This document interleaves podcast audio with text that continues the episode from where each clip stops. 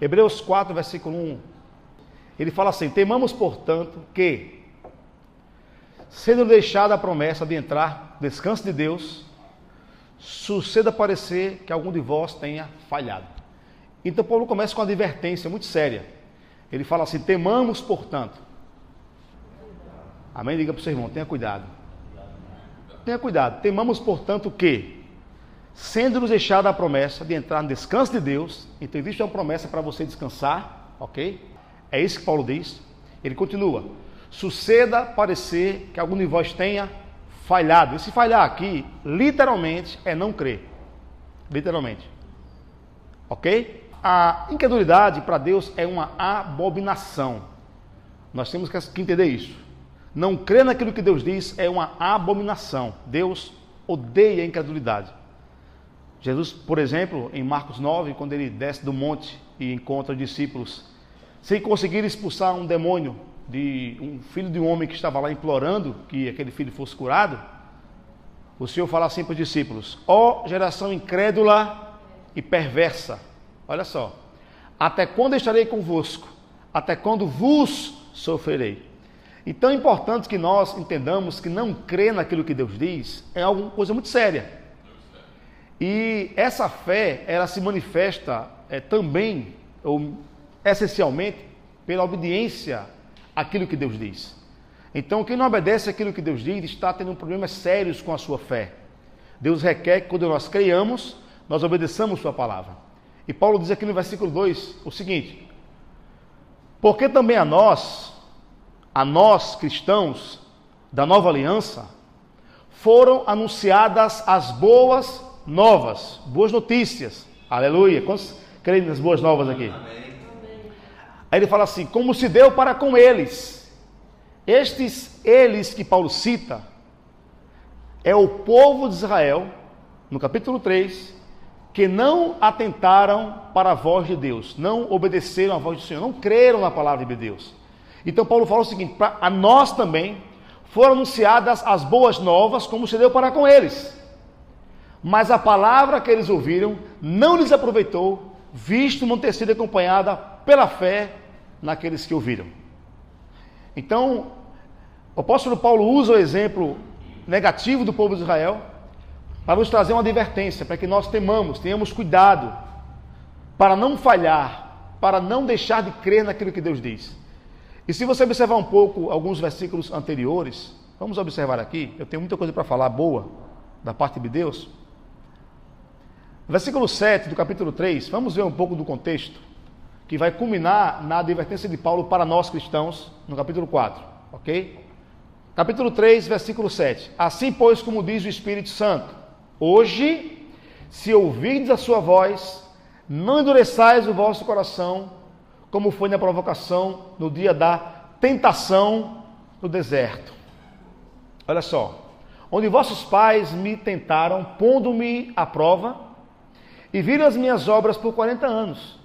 Por isso, o Senhor diz: Me dignei contra esta geração e disse: Estes sempre erram no coração, eles também não conheceram os meus caminhos. Assim jurei na minha ira: não entrarão no meu descanso. Guarda bem essa palavra aí. Não entrarão no meu descanso. Aí Paulo fala conosco, ok? Tendo cuidado, irmãos, jamais aconteça haver em vós, olha só, perverso coração de incredulidade. Observe, os amados irmãos, se o coração incrédulo é taxado como perverso. Perverso coração de incredulidade que vos afaste do Deus vivo. Pelo contrário, exortai-vos mutuamente, mutuamente, cada dia durante o tempo que se chama hoje a fim de que nenhum de vós seja endurecido pelo engano do pecado. Quantos creem que pecado endurece o coração? É claro que não é um processo instantâneo, o endurecimento de coração é um, um processo lento, gradativo, que pode resultar, em um caso bem extremo, na completa insensibilidade e o indivíduo vai se apartar da graça de Deus. Eu sei que tem gente que defende que uma vez salvo, salvo para sempre. E outros defendem que se o cristão pecar, já está no inferno, né? Nem tanto, nem tão pouco. A perca da salvação é possível, mas é muito difícil. mas é possível. O indivíduo obstinadamente vive contra a verdade, existe contra a voz de Deus. E esse processo vai endurecendo o coração a ponto do indivíduo ficar completamente sensível e se apartar da graça de Deus. Tem mais passagens que provam isso, mas como não é, não é o que eu quero falar hoje à noite, sobre perca da salvação, apenas para mostrar como a incredulidade é uma coisa maldita. E nós somos chamados a crer. Quantos são da fé aqui? Amém. Eu tenho falado ultimamente, irmãos, sempre reforçado onde eu ministro, que eu sou um pregador da palavra da fé, um pregador, um pregador da fé. Porque eu vejo muita gente pregando incredulidade, dúvida. É triste ver pessoas que se propõem a ministrar a palavra pregando dúvida, problemas, pregando impossibilidades. E nós temos que pregar a palavra de Deus. E a palavra de Deus produz fé nos corações. Amém? Ela é chamada a palavra da fé. E o apóstolo Paulo fala aqui é, que o pecado endurece o coração. E ele fala assim no versículo 14: Porque nos temos tornado participantes de Cristo, se de fato, se de fato, guardarmos firme até o fim a confiança que desde o princípio tivemos. Então veja que vida cristã é uma vida de confiança e obediência à palavra de Deus. Eu não gosto dessa dicotomia, dessa dualidade de separar fé da obediência. Muita gente, elas querem ou separam a fé da obediência, ou em nome da fé desprezam a obediência. E quando nós falamos sobre uma vida de fé, não estamos falando apenas sobre você declarar um carro zero, uma casa própria. Eu não sou contra você crer para um emprego melhor. Eu não sou contra, isso faz parte da fé. Mas uma vida de fé, irmãos, é uma vida de obediência a Deus e perseverança no caminho do Senhor. Se você está bem na fé, você está firme, obediente, perseverante. Quem desobedece a Deus, como eu falei no começo, tem problemas sérios com a sua fé. E Deus espera que nós cristãos, uma vez que ouçamos a sua voz, entendamos sua palavra, possamos obedecer firmes. Amém? Então, quando alguém está firme na fé, alguém que está firme na obediência, firme na perseverança. Quando Paulo dizia, por exemplo, que ele tinha ouvido falar da fé dos irmãos e do amor para com todos os santos. O que Paulo tinha ouvido, irmãos, ele fala isso em Efésios, é que os irmãos estavam firmes na fé, Sim. correndo a sua carreira. Porque não basta você começar a carreira, você tem que completar. Mais importante que começar é completar. E Paulo diz isso: combati o bom combate, completei a carreira e guardei a fé. Ele não se desviou. Quando ele fala que guardou a fé, ele não está dizendo que declarou firme sobre uma casa própria, um carro. Não sou contra, é bíblico, mas ele está mostrando que ele ficou firme na fé até o fim e não desistiu. Amém? E é isso que o Senhor espera de nós. Então ele fala assim no versículo 16: Ora, quais os que tendo ouvido se rebelaram? Não foram os que de fato saíram do Egito por intermédio de Moisés? E contra quem se dignou por 40 anos? Não foi contra os que pecaram, cujos cadáveres caíram no deserto? E contra quem jurou que não entrariam no descanso? Aleluia! Senão contra os que foram desobedientes. Vimos, pois, que não puderam entrar por causa de quê? Da incredulidade. Amados, Deus prometeu uma terra ao povo. E deixa eu lhe falar uma coisa: sempre que Deus promete algo a alguém, aquilo em Deus já está feito. Amém? O nosso Deus é um Deus que ele não está sujeito ao tempo. Ele não é um Deus que está dentro do contexto do homem, da linearidade.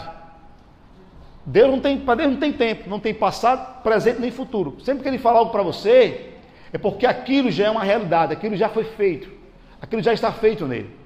Então, quando o Senhor prometeu a terra àquele povo, o Senhor só prometeu porque nele já estava tudo realizado.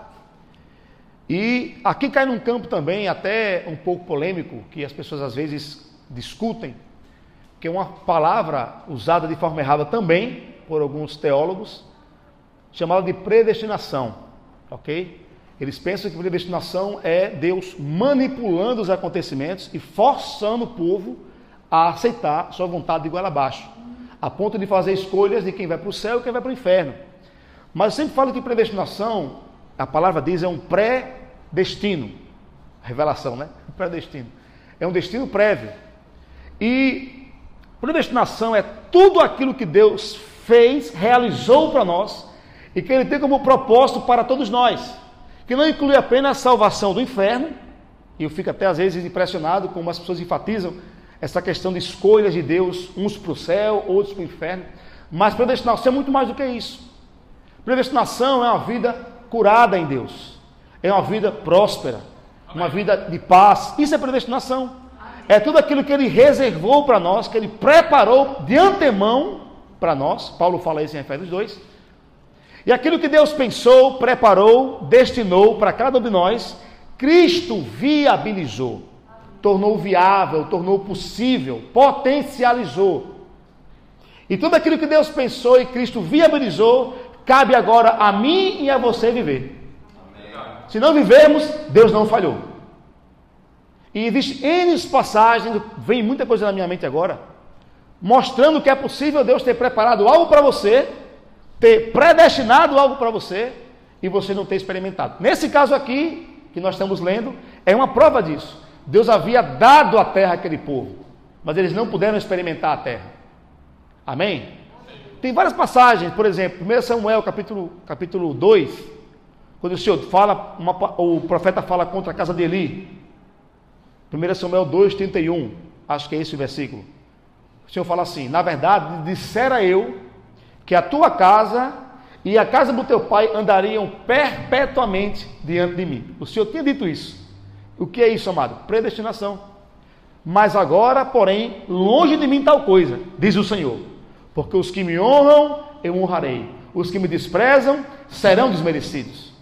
Então há a possibilidade de Deus ter preparado algo para você e você não viver. E Deus não falhou por isso. Você pode rejeitar o plano que Ele tem para você.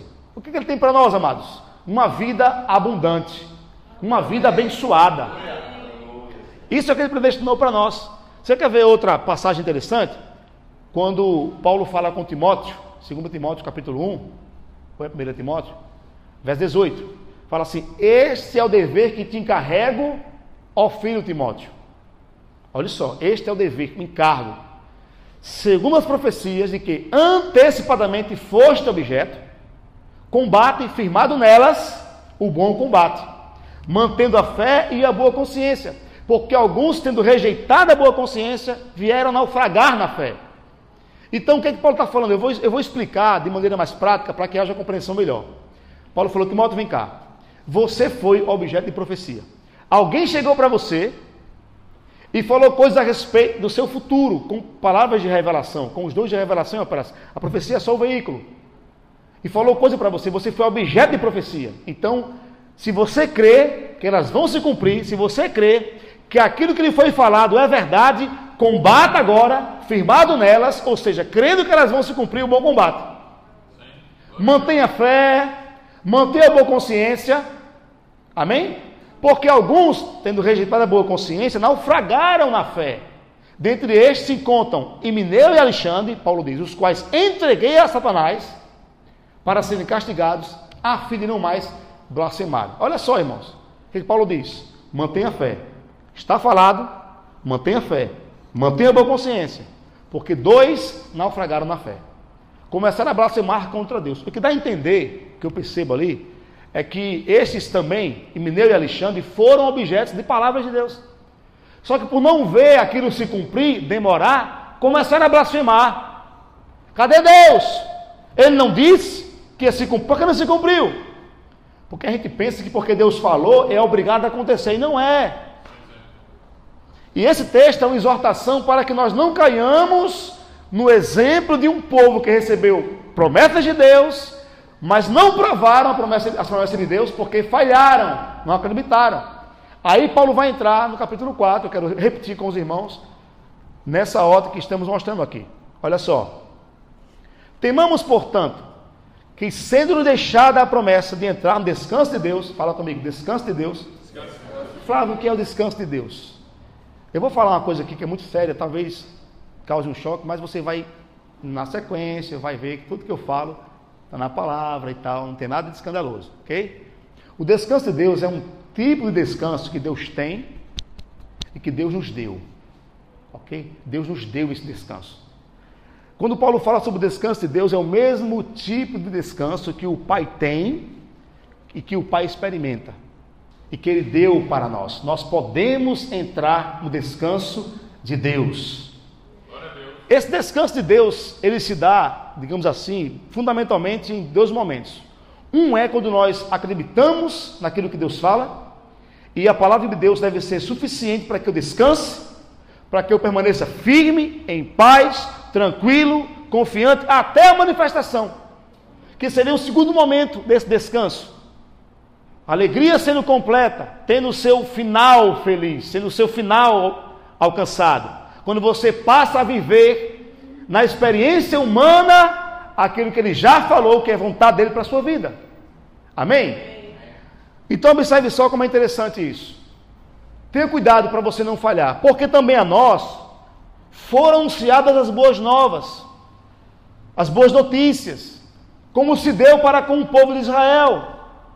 Quantos creem que Deus tem boas novas para nós? Qual a boa nova para o enfermo? Cristo é aquele que cura. Amém? Só que a palavra que eles ouviram não lhes aproveitou. Veja, amados, que a palavra de Deus é enviada com um proveito. Amém? Com um fim proveitoso. Deus não faz nada em vão. A palavra que eles ouviram não lhes aproveitou, visto não ter sido acompanhada pela fé naqueles que ouviram. Então veja que o Senhor demanda de nós uma postura de fé. Amém? E mostrando a palavra vem, nós temos que reverenciar. Temos que receber, temos que adorar a Deus pela palavra.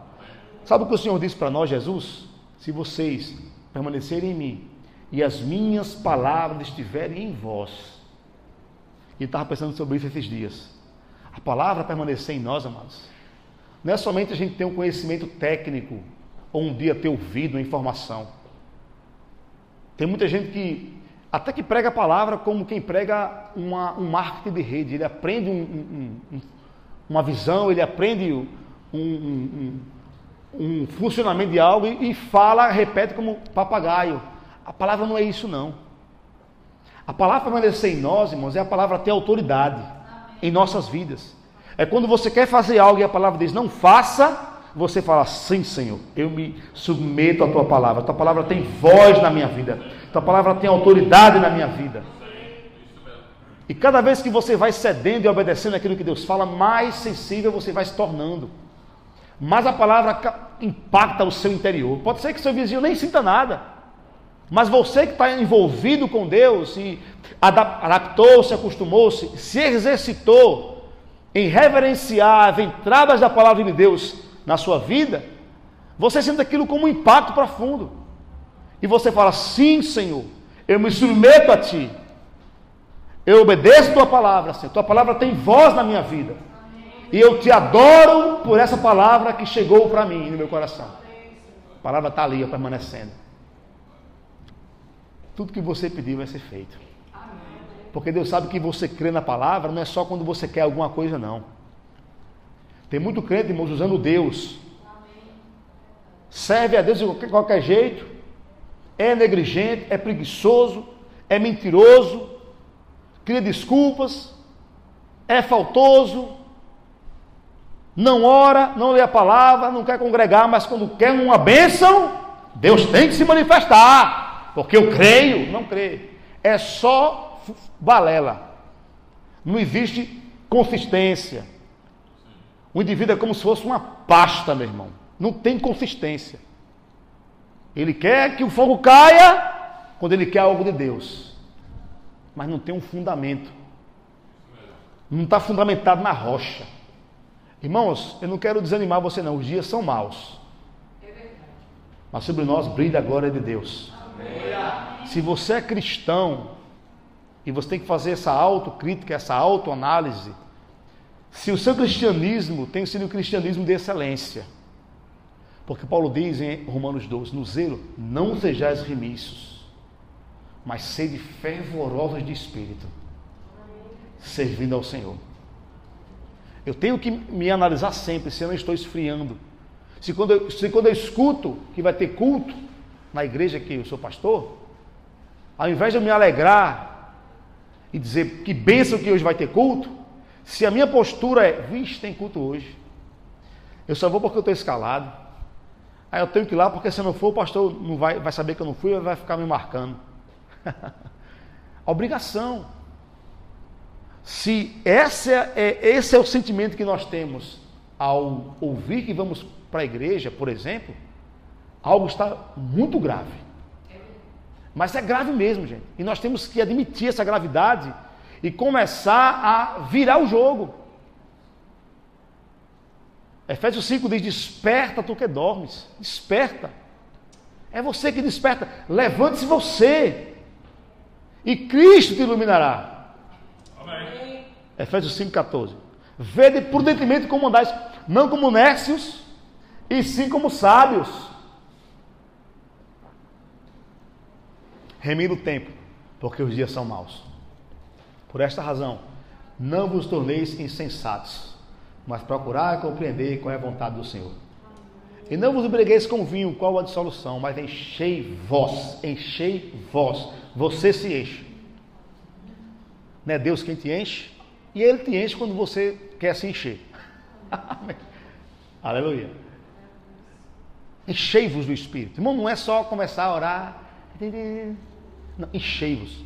Vai enchendo até transbordar. E como é que tem do Espírito? Falando, não é calado. Olha que revelação. É simples. Sabe por que é simples? Porque Deus opera como grande naquilo que nós fazemos com simplicidade. Eu não tenho que correr para cima e para baixo, andar de joelho. Não, você só que falar. Se você começar a falar, Deus vai te encher. E você vai se encher com o poder de Deus. Falando, falando, falando, falando. Quanto mais você fala, mais você vai se enchendo. Com salmos, hinos e cantos espirituais. Então andar na luz daquilo que Deus fala é muito sério. E nós temos que ser honestos conosco mesmo. Se estamos tendo prazer nas coisas de Deus ou se as coisas do mundo é tão vivas para nós a ponto de ficarmos insensíveis. Paulo diz: a palavra que eles ouviram não nos aproveitou, porque não foi acompanhada pela fé naqueles que ouviram. Mas nós, porém, os que cremos, quantos creem aqui? Amém. Olha o que ele diz: entramos no descanso. Que descanso? Fala comigo: descanso de Deus. Amém? Amém? Agora, olha só que interessante. Versículo 4, melhor, perdão, versículo 3. Nós, porém, que cremos, entramos no descanso, como Deus tem dito. Aí ele vai citar as palavras de Deus para aquele povo rebelde, ok? Assim jurei na minha ira, não entrarão no meu descanso. Agora, olha só a conclusão do versículo. Embora, embora, certamente, as obras, no plural, estivessem concluídas desde a fundação do mundo. Fala comigo, uau! Irmãos, sabe o que Paulo está dizendo aqui? eles não puderam entrar no meu descanso, embora eu, o Senhor, já tivesse feito tudo. As obras estavam concluídas. Deixa eu te falar uma coisa para você ficar mais conectado. Deus nunca pega de surpresa. Nada que você experimente na terra vai pegar Deus de surpresa. Eita, meu filho está na terra passando por uma luta, o que, é que eu vou fazer? Não, Deus não é assim. Irmãos, Deus ele não está preso ao tempo, Deus ele está fora do tempo. Ou seja, para Deus não há passado, presente nem futuro. Sempre que na palavra mostra uma promessa ou uma boa nova, é porque em Deus aquilo já é fato. Para Deus aquilo já é passado. Deus não é pega de surpresa. Nunca pega de surpresa, ele está fora do tempo. Tudo acontece simultaneamente em Deus. Em Deus não há antes, durante, depois. Não existe isso para Deus. É tanto que até essas expressões de que Deus, Deus viu algo antecipadamente, Deus viu, é apenas uma, uma linguagem humana para explicar o inexplicável. Porque Deus não vê nada antes, porque se ele visse alguma coisa antes, aquilo que ele viu antes iria chegar para ele. Antes só cabe para nós. Então Deus acontece o que? O Gênesis, e Novo Céu e Nova Terra acontece agora em Deus. É tanto que o fim já está escrito: a igreja venceu e triunfou. Amém? Então Deus não é pego de surpresa. Sempre que você passa por alguma coisa, Deus já sabia, me perdoe usar essa expressão pobre, para designar Deus, para se referir a Deus, e Ele já providenciou a solução. Então, aquilo que você crê na palavra de Deus já está feito, Fé é crer no que Deus já fez. Amém. Olha o que a palavra diz em, em, em Romanos, ou melhor, Hebreus 4,3. Embora certamente as obras estivessem concluídas quando? Desde a fundação do mundo. O que, é que a gente pensa, irmãos? Vamos ver o versículo 4 aqui. Olha só. Porque em certo lugar, olha a conclusão de Paulo aqui. Em certo lugar, disse Deus, no tocante ao sétimo dia. E descansou Deus no sétimo dia de todas as obras que fizera. Ué, por que Deus descansou? Você acha que ele descansou porque estava cansado, é? Vamos aqui simular. Deus estava cansado, né? Estava velho na criação, criou o céu, a terra, a lua, o mar, as estrelas, o homem. Aí, como ele estava cansado, estava velho, no sétimo dia, Deus, ai, como eu estou velho, eu vou descansar aqui, pronto, eu vou descansar. Foi um descanso físico? Por que Deus descansou? Porque tudo já está feito. Deus foi no fim e voltou para o começo, tudo está sendo feito de novo. Já está feito. Não há nada a fazer. Quando Cristo falou, por exemplo, lá em João 5, meu pai trabalha até agora eu trabalho também, é porque Jesus estava no tempo. No tempo, nós vemos a operação de Deus na, no trajeto humano. A gente vê Deus operando. Mas para Deus não há nada a se fazer mais. Tudo já está feito. O cordeiro, irmão, foi morto quando? Foi na cruz? Antes da fundação do mundo. Ele pega de surpresa que o Adão pecou. Eita, Adão pecou, o que eu vou fazer agora? Não, ele já tinha providenciado o cordeiro. Jesus, na cruz, é uma manifestação histórica de um cordeiro eterno, conhecido antes da fundação do mundo, como diz Pedro, 1 Pedro 1, porém manifesta agora por amor de nós. Por meio dele temos fé em Deus. Quando ele foi morto, antes de criar, irmãos, Deus já tinha providenciado a redenção. Quando Adão caiu, Deus sabia. Deus já sabia que ia acontecer tudo. Ele já havia providenciado o cordeiro. Em Hebreus 9, acho que é o versículo 11, diz que Jesus ele é o sumo sacerdote de bens já realizados. Amém.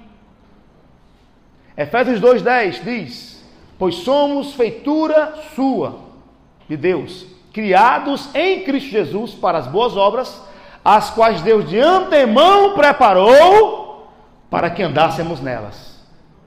Deus já preparou. Você tem que fazer o que agora? Andar.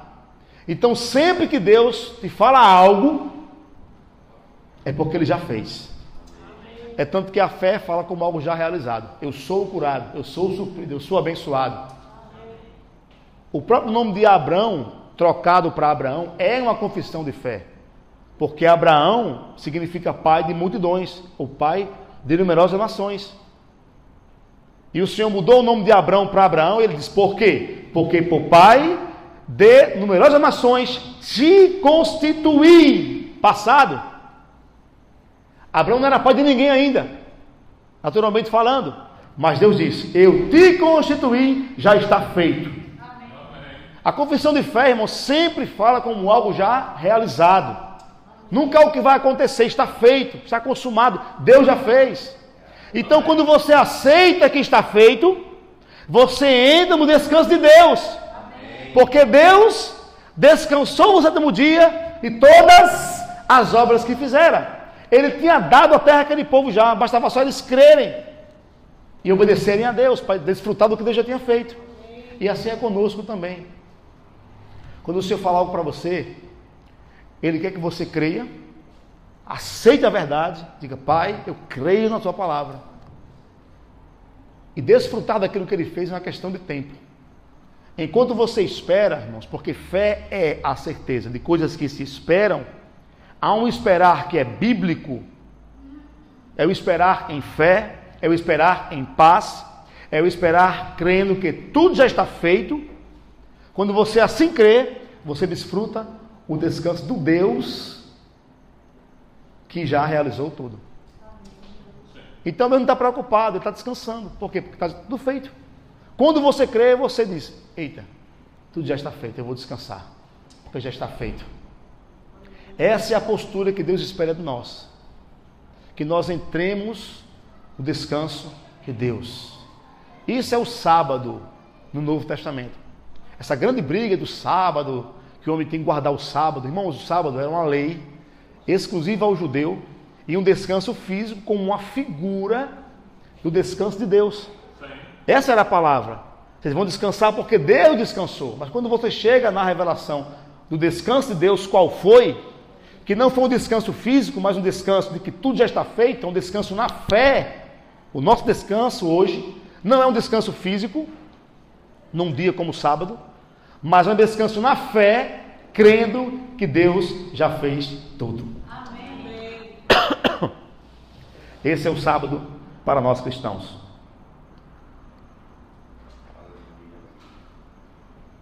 Portanto, resta um descanso para o povo de Deus. É um privilégio para nós, amados, poder desfrutar do descanso de Deus. Onde nós fomos gratos e nos exercitarmos até o ponto de descansar, porque é até um paradoxo, né? esforcemos para entrar no descanso. Por quê? Porque até você entrar, se exercitar, porque você pode aprender isso. Quanto mais você se alegra, canta, louva, declara a palavra, confronta os pensamentos contrários, os pensamentos que vêm atormentar a sua alma, atormentar a sua fé, e você permanece firme, a ponto de se alegrar, esse é o estágio que Deus quer que nós cheguemos estágio de plena convicção. Abraão, ele se fortaleceu na fé, não se enfraqueceu, mas se fortaleceu. Como? Dando glória a Deus. Ele poderia ter se enfraquecido na fé. É um processo também possível. Mas ao invés de se enfraquecer, ele resolveu se fortalecer. Como? Dando glória a Deus. Esse da glória a Deus não é ficar dizendo glória a Deus, glória a Deus, não. É reconhecer que aquele que prometeu é poderoso para cumprir. É isso que Paulo continua falando porque estava plenamente convicto. Ele, ele chegou a esse estado de plena convicção. É um processo, acredito eu. Ele creu que aquele que prometeu era poderoso para cumprir. Então, como é que Abraão fazia? Pai, eu te agradeço, porque tu és poderoso para cumprir a tua promessa. Assim, ele estava dando glória a Deus. Dando glória a Deus. É o Senhor que vai cumprir, é o Senhor que vai fazer. Eu não tenho forças físicas, não tenho mais pulsões físicas naturais, mas o Senhor vai fazer aquilo que o Senhor prometeu. Amém. É você dar glória a Deus, é você, ao invés de ficar preocupado com o problema que se apresentou, você começar a orar, agradecer a Deus, Amém. mudar a postura.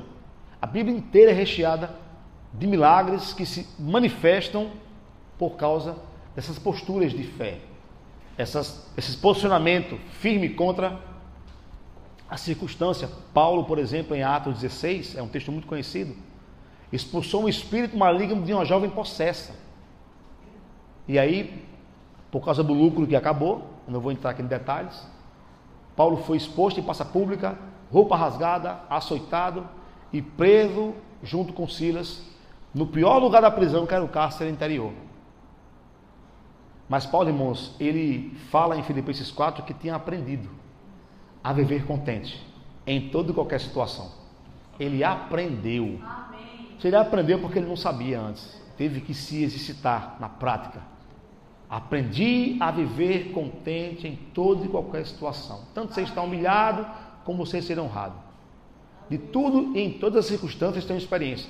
Tanto de fartura como de fome, abundância como escassez. Mas tudo posso naquele que me fortalece. Aleluia. E Paulo lá na prisão, no cárcere interior, com os pés amarrados no tronco, a palavra diz que à meia-noite, Paulo e Silas oravam e cantavam louvores a Deus. Talvez se fosse eu e você ali, ao invés de cantar louvor a Deus e orar, a gente tinha pegado uma briga com Deus. Porque eles, Paulo e Silas, foram humilhados, presos e açoitados por fazerem o bem eles expulsaram o demônio de uma jovem possessa. Não estava pecando, não. Talvez algum de nós, lá naquele lugar de Paulo, dizia: Senhor, que injustiça! Eu não aceito essa situação. Ó oh, Deus, como é que pode? Eu fazendo a tua obra, Senhor, e me aparece um negócio como esse. fazendo a tua vontade, Senhor. Talvez a gente fizesse isso lá naquela situação. Mas a palavra diz: está alguém triste? Está alguém triste? Tiago diz, né? Está alguém entre vós sofrendo? Qual é o conselho de Tiago? Ore. Ore. Está sofrendo? Ore. Quando você ora, irmãos, não é rezar, é orar.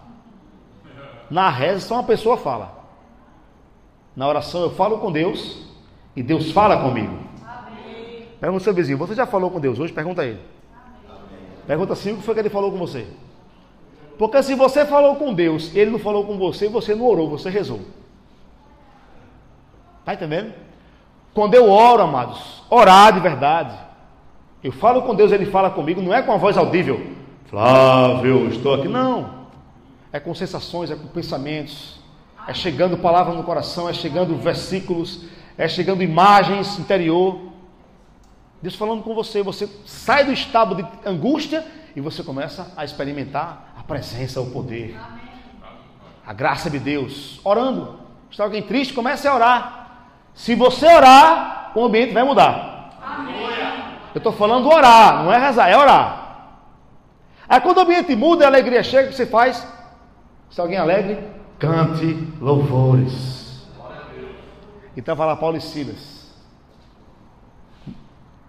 Na pior situação, mas Paulo e Silas orando, e cantando louvores a Deus. Eles não deixaram que, que seu amor por Deus, o amor que eles tinham por Deus, fosse afetado pela circunstância, coisa que muito crente faz. Tem crente que diz está firme, está firme, está firme. Mas quando vem a circunstância, eles esfriam, perdem o amor por Deus, deixam de congregar, abandona o Senhor. Será que eles amavam a Deus mesmo? Será que eles acreditam que Deus não é o causador daquele problema? Porque uma coisa que Paulo sabia, e Silas de maneira muito clara, era que Deus não era o causador daquela situação.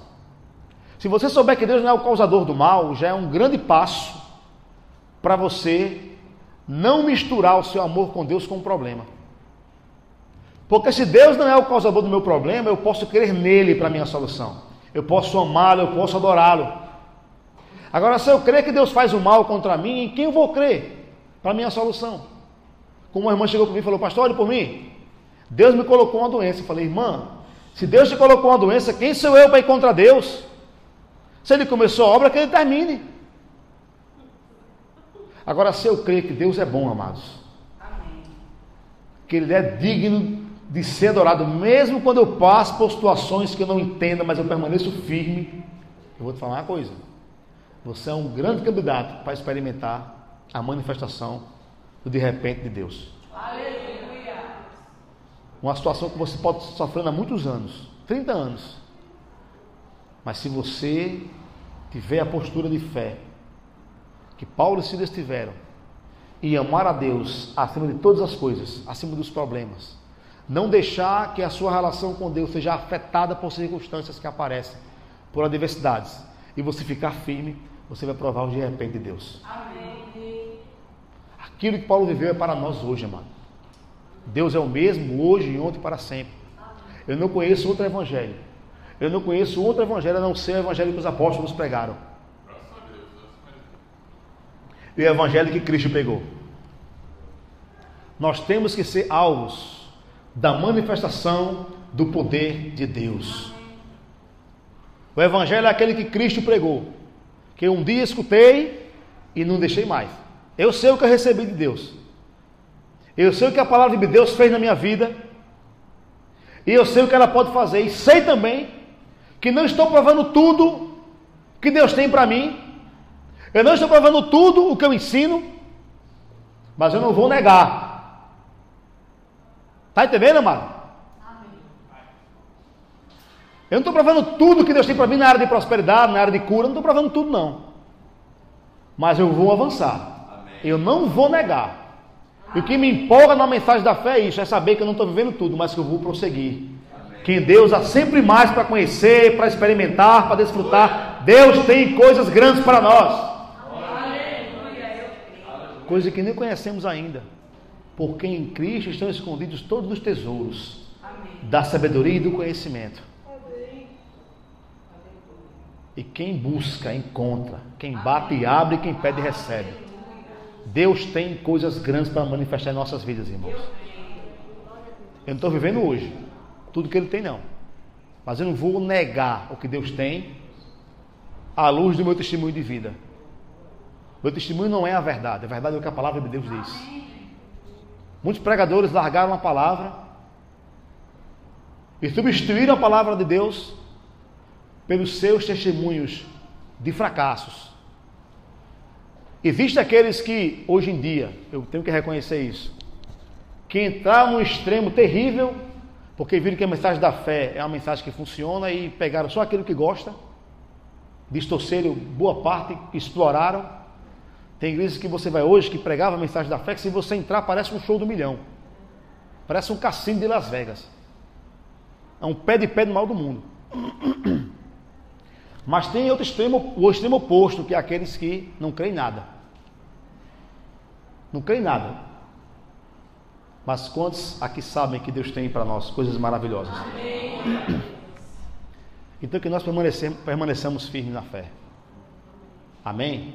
Há uma guerra grande hoje do, do, dos pregadores modernos com os pregadores reformados. Né? Eu fico só vendo a treta, vendo, assistindo a treta, porque eles são contra os pregadores da atualidade, que é aquela metodologia de coach, aquela coisa toda. Eu sei que existe pessoas que trabalham como coach, que são bons profissionais, mas eu sei que coach virou peste no Brasil. Todo mundo é coach agora, né? Mas coach não substitui o ministério do Espírito. Amém? Paulo disse: Nós pregamos a Cristo, poder de Deus e sabedoria de Deus. Se o diabo bater o pé, não fica nem um coach. Corre todo mundo. Mas também existe aqueles, irmãos, que misturam todo exagero e quer dizer que o movimento carismático pentecostal é um exagero, é um engano, e que todo pentecostal na cabeça desse pessoal é todo pentecostal é burro. É o que eles têm na cabeça. Eles são senhores da, da revelação, do conhecimento. Eu já conversei com alguns já deles. Enfim, não vou me estender mais. Eu quero apenas que você acredite que se você crer, você vai descansar. Crê, crê em que tudo já está feito. Amém. Sempre que o Senhor te prometer algo, que você enxergar um fato na palavra de Deus, realidades que Deus tem para você em Cristo Jesus, acredite, já está feito. Eu recebo, é meu. Ao invés de ficar preocupado e ansioso quando vai acontecer, você vai entregar a Deus pela oração, como Paulo diz, pela súplica. Amém? A súplica é um pedido fundamentado em um direito. Isso é uma súplica. E com ações de graças. Sua vida deve ser recheada com ações de graças. Amém? E certamente o que você está crendo vai se manifestar, porque Deus é fiel para cumprir a sua palavra. Mas vamos viver a fé, a fé na plenitude. Não só declarar aquilo que a gente crê, mas manifestar em nossa vida aquilo que a palavra de Deus está nos orientando a fazer. Amém? Que nossa vida seja uma vida de fé, de perseverança e obediência a Deus. Vamos orar? Pai, nós queremos te agradecer em nome de Jesus pela Sua palavra que é vida, pela Sua palavra, Pai, que é poderosa, pela Sua palavra, Pai, que faz maravilhas. Sim, Senhor. Aleluia. Deus se concede o Espírito e que opera milagres entre nós. Não faz pelas obras da lei, mas pela pregação da fé. A fé vem pelo ouvir e ouvir a palavra de Deus. Obrigado pela resposta do teu povo, Pai, a palavra recebida. A palavra que eles ouviram não será de nenhum proveito. Pelo contrário, Pai, ela terá sim proveito, porque ela é acompanhada pela fé por estes que ouviram, que nós tenhamos, ó Deus, uma postura ousada, de não nos calarmos diante das circunstâncias, mas a recebermos tua palavra, Senhor, que nossos lábios te adorem, que nossa boca te exalte, Senhor, que da nossa boca saia palavras de vida e gratidão, louvando ao Senhor, porque aquilo que o Senhor nos revela já está feito. Em nome de Jesus, caia por terra qualquer tipo de opressão, de engano, qualquer tipo de impossibilidade, medo, dúvida, sim, no nome de Jesus, teu Espírito operando em cada vida, em cada coração, Senhor, nos trazendo revelação e entendimento, para que possamos, Pai, nos levantar em fé, com ousadia e intrepidez, cheios da palavra e cheios do Espírito, Pai, não nos afastando da esperança proposta, mas acreditando que tudo aquilo que o Senhor tem para nós é nosso e que vai se manifestar se ficarmos firmes em nome de Jesus. Obrigado por saúde, Pai, nos corpos aqui presentes. Saúde divina, Senhor. Fortalecimento, vigor, força, portas abertas, Pai. Provisão chegando, resposta de oração, oportunidades, Senhor, em nome de Jesus. Sim, Pai, a tua palavra vai na frente, aleluia. A tua palavra opera com poder, opera milagres em nosso meio. E no nome de Jesus, obrigado, Pai, por milagres acontecendo. Milagres acontecendo, Pai, porque o teu Espírito confirma a tua palavra com sinais, com prodígios e maravilhas. Em nome de Jesus, testemunhos poderosos, os feitos do Senhor se manifestando no meio do seu povo, e o teu povo cheio de alegria, Pai, o teu povo experimentando a festa, a festa que o Senhor tem, a festa da redenção. Louvado seja o teu nome em nome de Jesus. Amém. Glória a Deus. Amém. Glória a Deus.